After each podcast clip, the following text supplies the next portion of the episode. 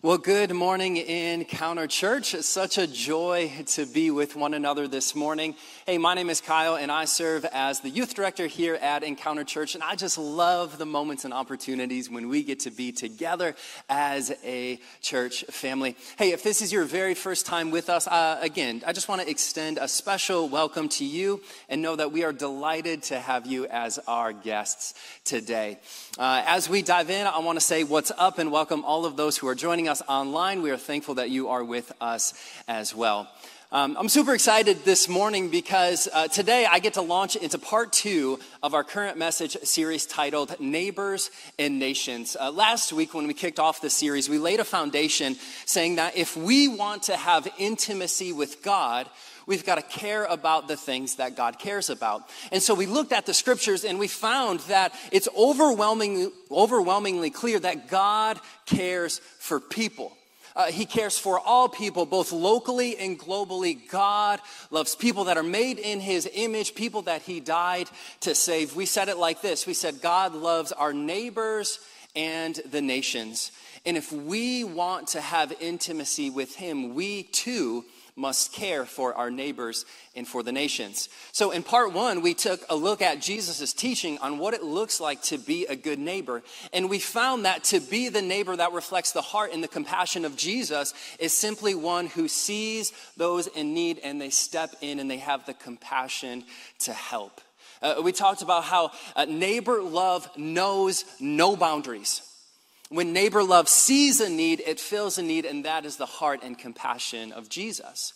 And today I'm excited that we get to look at God's desire for the nations. You know, as I've been following Jesus uh, for quite some time, here's what I have found to be true God loves West Michigan. I mean, what's not to love, right? God loves West Michigan. He loves the people in West Michigan who, when they say they're going on vacation, uh, they actually just mean that th- they're throwing a tent and some hot dogs in the back of a pickup and they're headed two hours north. Anyone, that's your vacation? Two people. Okay, awesome. That's your vacation. Uh, God also loves the people in West Michigan who, uh, on the 4th of July cookout, they find themselves at the checkout line at Meijer for the third time in a row. Yeah, we've got some hands raised. Uh, also, just to clarify, it's Meijer, not Myers. There's no S there, people. I looked at the sign. I'm getting some thumbs down. The sign, there's no S. Anyway, this is not about me. I got a thumbs up. Thank you, sir. Um, God loves the people of West Michigan who, like me, say, I don't love the winters, but I can't imagine life without Pronto Pups at Grand Haven and sunsets on Holland State Park Beach, right? Like, those are amazing. God loves the people of West Michigan. You know who God loves just as much? As the people in West Michigan, the people in the Philippines, right? Uh, God loves the children in the Philippines who wake up in the morning, they grab their backpack, and they're headed off to school, hoping that they will return with their friend's birthday party invitation to McDonald's.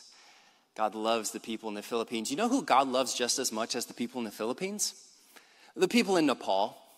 Uh, God loves, his heart is filled with compassion when he thinks about the people in Nepal, the 81% of the people there that identify as Hindu. Uh, God's heart is filled with compassion when he thinks about the people in Nepal who, just because of the family that they were born into, society looks at them. They have a caste system. Society looks at them and says they are unclean, they are untouchable. God is filled with compassion when he thinks about those people. You know who else God has compassion for and who he loves? The people of Ukraine. Uh, God loves the people in Ukraine who, in February of this year, they had to make so many difficult decisions and realize that life was never going to be the same. God's heart was grieved when he saw mothers and fathers who had to send their kids away to live with relatives to find safety while they would take up arms and defend their country. God cares for the people in Ukraine. You know, here's what I know to be true about God God desires to bless the nations. And here's what I believe to be true about you is that you long to see the world become a better place Uh, you long to see a world where every child has a home. You long to see a world where people are not judged by the color of their skin. You long to see a world where children have food on their plate for dinner each and every single night. You long to see a world where people don't have to travel miles and miles and carry jugs just to find clean water. You care and you long to see a world where every single person has the opportunity to live out their dream, to fail and to try again. You long to see the world become a better place. And listen, you don't even have to be a follower of Jesus to want those things, but stick around to the end. We're going to see what Jesus has to say about that. You long to see the world become a better place. But but it's hard to care for those things, right? When, when you've just gone through a full day at work and you come home and you see your second full time job waiting for you right in the doorway, right? Uh, like you walk in and dinner doesn't just cook itself. And so as you're boiling the noodles, you're picking up the mess that the babysitter just didn't see. And after dinner, you rush the kids outside. You have some outside fun. And then it's in the bathtub, right? You get them scrubbed up. You get them clean. You get them tucked into bed, say your prayers. And you finally have time for yourself. You hit the couch and you are tired. Anyone know what I'm talking about? Anyone? Okay, we've got a few and you're like, I don't have the emotional capacity to care about what's going on around the world. I don't even know if I have enough energy to care about what's happening tomorrow. Uh, or maybe you're, you're, scrolling on social media and it's just bad news after bad news after bad news after bad news. There's a hurricane, there's a tornado, uh, there's an earthquake, there's a mass shooting, uh, there's war, and it is just bad news information overload, and you just shut down. Or maybe at some point in your life, you were engaged in something around the world, but you got distracted. And maybe it wasn't even a bad distraction. Maybe it was a good thing. Uh, maybe you got married, or you had a child, or you uh, found a new career, and that good thing just si- kind of sidetracked you, and you're no longer engaging in that thing that you were once participating in. Or maybe you tried, and it just didn't work out. Uh, one of my former students, uh, he went on a global missions trip. This, this, was his first one. And as they landed in the capital city, uh, they saw that there were riots that were breaking out in the capital city. And within a few days, they had to turn around and go right back home. I mean, talk about a waste of time and a waste of church resources, right? Like, that didn't work out. But you know who else it didn't seem to work out for? This guy named Abraham. And it's actually through this guy named Abraham that God sought to fulfill his desire to bless the nations. Uh, to capture all of this, uh, we have to go back to the very, very, very beginning. Right? In the beginning, God creates the heavens and the earth and everything in the earth, and he calls it good. And then God creates man and woman. He creates Adam and Eve. And they exist with God in the garden and they exist in perfect harmony and perfect peace. And all is good. And then man and woman do the very thing that God told them not to do. They take the fruit from the tree of the knowledge of good and evil, and then sin enters the world. And as sin enters the world, the cosmos is fractured. Relationship with God is fractured. And while God's heart is grieved by this, God's heart also puts a plan in motion to reconcile and restore. And that plan includes blessing all of the nations that would come to be. Uh, we pick up this plan in Genesis chapter 12, starting in verse 1. So if you have your Bibles with you, I encourage you to follow along. We're a phone friendly church, so feel free to have your phone out and follow along that way. The words are going to be up on the screen as well. So here we go Genesis chapter 12, starting in verse 1. The Lord said to Abram, who would soon become Abraham, Go from your country your people and your father's household to the land I will show you. I will make you into a great nation, and I will bless you. I will make your name great, and you will be a blessing. I will bless those who bless you, and whoever curses you, I will curse. And all peoples, somebody say, all peoples all peoples or all nations on earth will be blessed through you. In the world of biblical scholarship, we refer to this as the Abrahamic covenant. And what this basically means is that God, in his design, he wanted to bless Abraham and his family in such a profound way that they would be an extension or a blessing to the neighbors and to the nations. Right? God wanted to bless Abraham and his descendants so as they are going about life, people, people groups of every language, tribe, and nation, they would look to Abraham and his family be like, what, what's going on there? Uh, why are you so blessed? What God do you serve? And as a result of that, God would invite the nations to know that Yahweh is a good God who is worth being followed. So, this is what part of that blessing looks like. We find it in Genesis chapter 15, verse 5. We'll have it on the screen. It says this He took him outside, God took Abraham outside, and said, Look up at the sky and count the stars, if indeed you can count them.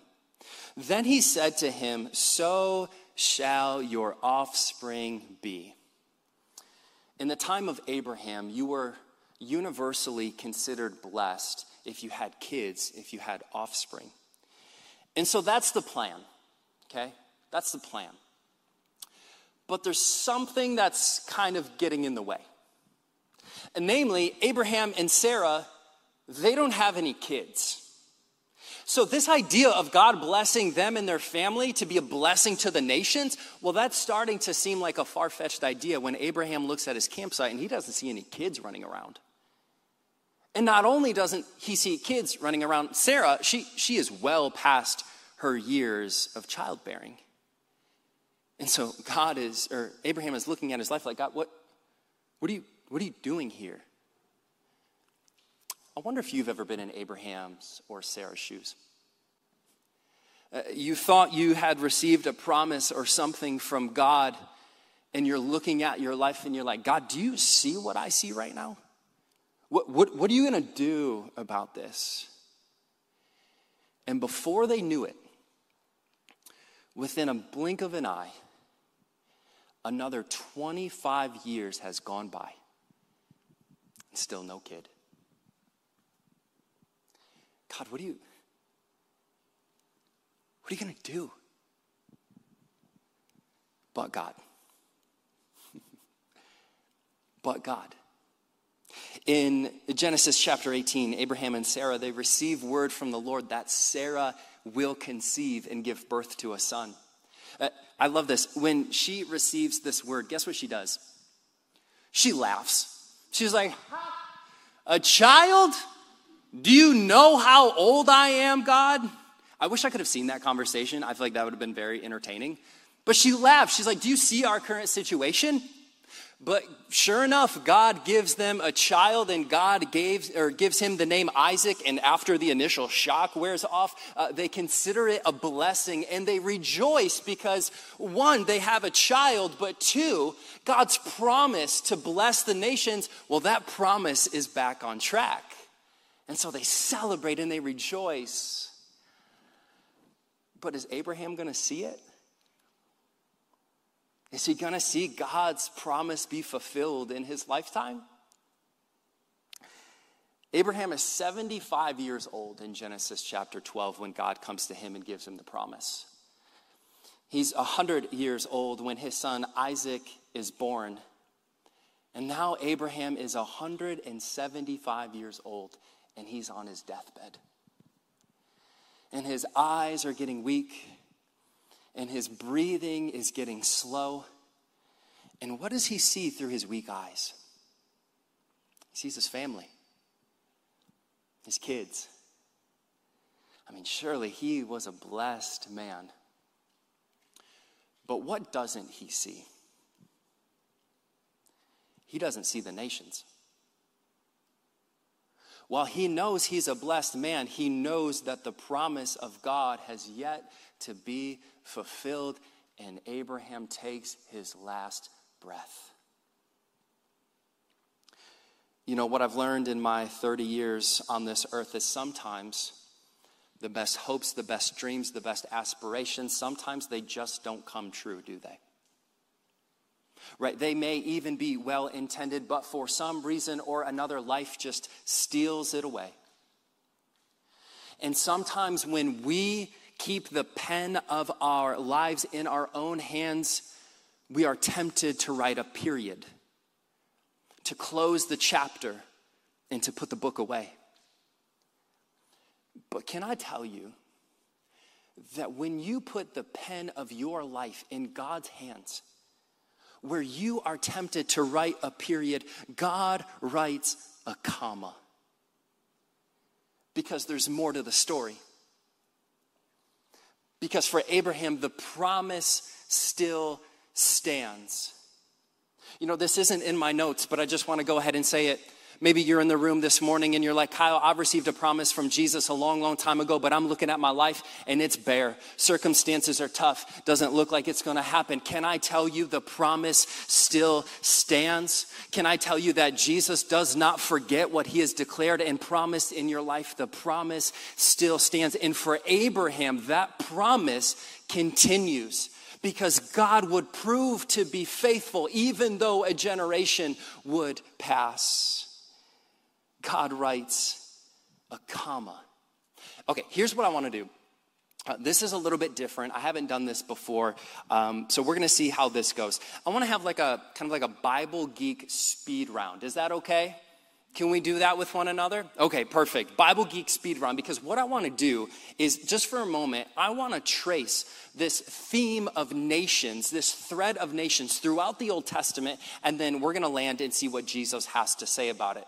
Can we do it? Bible Geek Speed Round? All right, let's do it.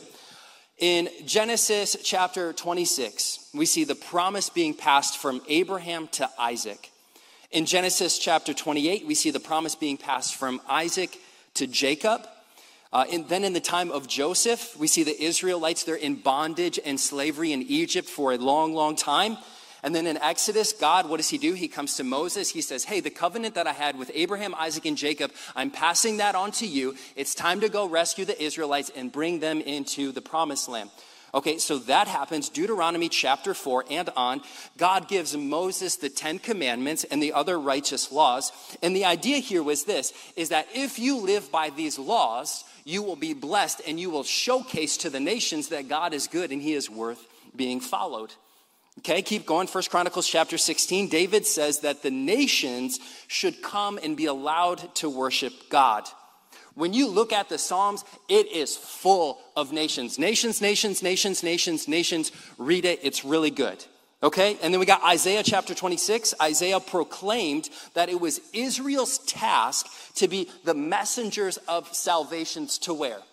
The nations. Okay, two more. Amos chapter 9. God declared to Israel that God loves all nations, not just them.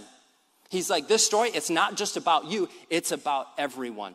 And then finally, in uh, Malachi chapter 1, God says that his name will be great among the nations. Listen, throughout the Bible, in the translation that we're looking at, the NIV, guess how many times nations is referenced? 564 times. Do you think God is trying to say something? What God is trying to say is, My heart is for the nations. I want to bless the nations. I want to restore the nations, redeem the nations, be in relationship with the nations. Do you think Jesus is going to say anything different? Let's check it out. Matthew chapter 28. This is uh, Jesus after he's been raised from the dead. He has this moment with his disciples. This is what Jesus says. He says, All authority in heaven and on earth has been given to me. Therefore, go and make disciples. What does that say? All nations, baptizing them in the name of the Father and of the Son and of the Holy Spirit. Hear me. You and I are in this room today and watching online because God remained faithful to his promise to bless the nations. Can't you see we're part of the promise? We're part of the fruit of that. Right? When Jesus goes to his disciples, he says, Hey, I want you to go to the ends of the earth and preach and proclaim the gospel of Jesus. Can't you see? We are the ends of the earth. We are evident that God is faithful in this. And so Jesus looks at you and I who have received this message and says, Go and do likewise. Go to all nations and proclaim the good news. We are evidence of God's faithfulness. Okay, there's one more scripture that I want to show, and this, this is amazing. God's promise to Abraham in Genesis chapter 12, guess what happens? It comes true. Check this out. John records this vision in Revelation chapter 5, verse 9. He says, And they sang a new song, saying, You are worthy to take the scroll and to open its seals, because you were slain, and with your blood, this is talking about Jesus, you purchased for God people from every tribe and language and people and nation. You know how I said that with God? Sometimes we want to put a period there and he puts a comma. That's what he did for Abraham. In one day, Abraham, he's going to be in heaven's throne room and he's going to look around. He's like, God, you did it. you did it. God, I see people from every tribe and language and nation. God, you kept true to your promise. Here are the nations. God desires to bless the nations. You long to see the world become a better place. Listen, I look at my newsfeed just like you look at yours. And it's overwhelming, isn't it? Right? Uh, children don't have food, families don't have clean water, uh, villages don't have access to basic medical supplies. There are people groups around the world who have no access to the gospel, and if we're honest, it's overwhelming.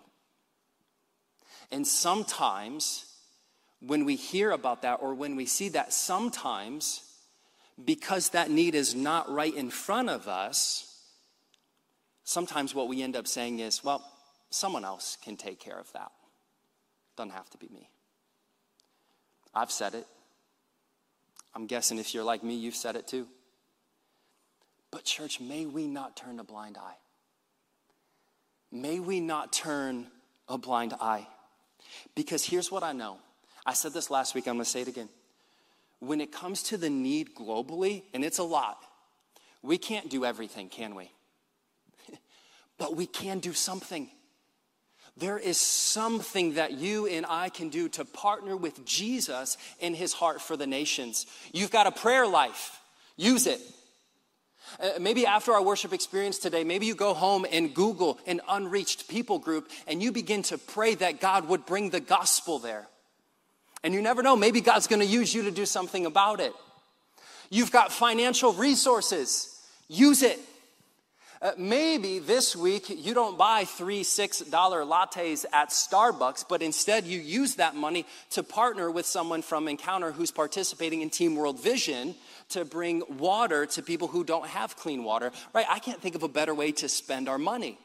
And if you still need the latte, you can come to Encounter Church. We'll hook you up with a free latte and it'll be good to see you, right? But you've got a voice. Hear me, everyone in this room, if you're just going into middle school or you've been walking with Jesus for a long, long time, you have a voice, use it. Use your voice to draw awareness to the circle of influence around you that God's heart is for the nations. Hear me, we all can't do everything, but we can do something. And imagine what would happen if we locked arms and we all did our something together. Imagine what would happen. I think great things would happen, and I think things would happen that would shock us. In fact, I guarantee that would happen. Now, how can I be so confident? Because it's already happening here at Encounter. Eh, eh, Jesus is already doing this through the people of our church. You know, one of the values that we have here at Encounter, we say we multiply both locally and globally. And so, what I want to do for the remainder of our time, I want to highlight three of the families that are within our church who are doing things around the world, what God is doing through their family. And I just think this is so, so cool. And I don't share these stories uh, to like put the, these families on a pedestal because they wouldn't want that. But I just want to give us a view of what, what could happen if we go to God and say, God, what is my something? And we all engage in that together. Here's what Jesus might do. Uh, you know, these families, we're going to have their pictures up on a screen. So I talked with them this week, and they said that I could share their story um, on their behalf. Okay, so first, I want to introduce you to the DeVets. Uh, Dan and Grace, along with their three pretty awesome kids, they attend our Fulton Heights location, and they have chosen to partner with God's heart for the people in the Philippines. Okay, this is what Grace writes I was born and raised in the Philippines. And it's in the Philippines that Jesus found me and saved me. At one point in my life, I needed surgery that I could not afford. Being a single mother of three in a third world country like the Philippines is a whole new level of difficult. All I could do was pray to God that He would help me, and He did. I felt God was telling me that a friend would help me. That friend was Dan, who is now my husband, exclamation point. After the surgery, I received my medical reimbursement check, about $180, and I asked God what He wanted me to do with the money. I was really looking forward to buying groceries, but the nudge of the Holy Spirit was strong. Just like Dan helped me when I was in need, I was sensing that God was asking me to help others around me who were in need. And so that's what I did. I invited my friends from different walks of life to help me out. We gathered used clothes, cooked meals, and bought basic hygiene kits to give to a homeless community who lived downtown in the city where I grew up. Truthfully, that act of obedience started a spark, a ripple, something that changed our lives forever. And since that day, we continue to look for opportunities to help people in the Philippines, to speak the love of Jesus, the hope of Jesus through listening to their stories and by helping with their immediate needs. That's the DeVets. The next story that I want to share with you is from the Maharjans. Sati and Prasha, along with their three beautiful children, they attend here at our Kentwood location. You guys know them. They have chosen to partner with God's missionary heart for Nepal. Uh, this is what Satya writes Nepal is where we were born and raised. We came from Hindu Buddhist families we were converts who have lived experience of practicing rituals and worshiping false gods and goddesses in hope of redemption of our sins. The 81% of the total population is Hindu. They need to hear the good news of Jesus Christ. There's so much caste discrimination that the so called lower caste or untouchables have no religious and social standing. The so called higher caste in the caste system considers these people untouchable or unclean. Only the gospel can set them free from the yoke of that social and religious oppression. By God's grace, I'm going to plant a church in the heart of the capital city. It's one of the most densely populated cities and a hub as people from all parts of the country come for school in search of job opportunities and medical treatment and they shared that they're excited to partner with Encounter for what Jesus is going to do in that, in Nepal. Lastly, I want to share with you about the Manions. Uh, Alex and Katia, along with their three beautiful children, attend our Fulton Heights location, and they have chosen to partner with God's heart for the people of Ukraine. This is what Alex writes Katia was born and raised in Ukraine. I spent three years there working with local churches. We still have so many friends, family, and relatives living there. So when the war broke out in February, it just made sense to utilize our contacts to coordinate and provide aid for those most in need. The total amount raised and distributed was, get this, $45,000. It's amazing. Thank you, Jesus. Various churches and people within West Michigan gave financially toward this cause, including the people of Encounter Church. A lot of the financial support was raised went out to single mothers, to children and orphans, and we were able to provide them with uh, basic supplies such as diapers, formula, drinking water, and food, as well as helping to coordinate evacuations to safer areas of Ukraine or neighboring countries. I love what Alex writes here, and I think this captures the heart. Jesus calls us to help the helpless. That was our greatest need. Church, God desires to bless the nations. 564 times. It's clear. And you long to see the world become a better place. Together, we can make a difference. What might happen knowing that we can't do it all if we all went to God today and said, God, what's my something? What's my something that I can give? And what if we did what God was asking us to do? Imagine what would happen around the world. Imagine the stories that would continue that these families are writing, what God is doing in those families. Man, I'd love to see a day when we can just further that impact. I'd love to see a day when, when more people of Encounter Church are raised up and sent out among the nations to declare the greatest message of all time. And here's what I know there is not one single person in this room that can do it all. Listen, I don't care how good you are, I don't care how educated you are, how many degrees you have, how smart you are, how much experience you have. No one can do it by themselves, but together, as we link arms, as we walk hand in hand and rely on God's power and God's grace and provision, imagine what would happen. God's desires to bless the nations. You long to see the world become a better place. Together, Encounter Church, we can make a difference. Let's make a difference. Amen. I invite you to stand. We're going to close.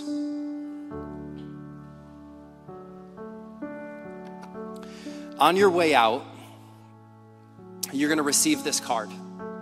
So, the three families that I talked about the DeVets, the Maharjans, and the Manions, as I talked with them this week, they gave me their prayer requests. And so, as you go out today, I hope you'll grab one. And here's what I would love to invite you to do is that when you go home, put this on your dinner table. And for one week, when you and your household gather for dinner, just begin to pray. Begin to pray for the needs. I know you don't know these people that are maybe in these other countries that are being impacted, but you know these families, and you know God knows them, and you know God's heart is for the nation. So join God's heart in praying for the provision and for the grace to be poured out on these families. Imagine what we could do if we do it together. Jesus, we thank you for our time together today. Jesus, we leave here and we are convinced that your heart is for our neighbors, but that your heart is also for the nations. God, you have compassion and you love every single person from every tribe and every language and every tongue and every nation. And when we gather around the throne room, it will come true that all nations will worship you. But today, there's still work to be done. So, God, give us the capacity and the courage and the compassion to partner with you in your missional heart for the nations. God, as we've highlighted the stories of the Devets, the Maharjans, and the Manions, we do pray for provision in their lives, that their impact around the world would deepen and deepen and deepen. And God, I pray that you would call people up from Encounter Church to further make an impact around the nations. God, that you would send out people to proclaim the greatest message of all time. Jesus, thank you for what you're doing. We praise you, we exalt you, and we give you all the worship. In Jesus' name, together we said, Amen. Hey, church. It's our sincere prayer that this message was able to help you find new life in Christ. And if you did find it helpful, would you consider donating to help drive this ministry forward? And don't forget, there's no substitute for doing life together. So find a worship experience, join a small group or a serving team today. You can do all this at encounterchurch.org.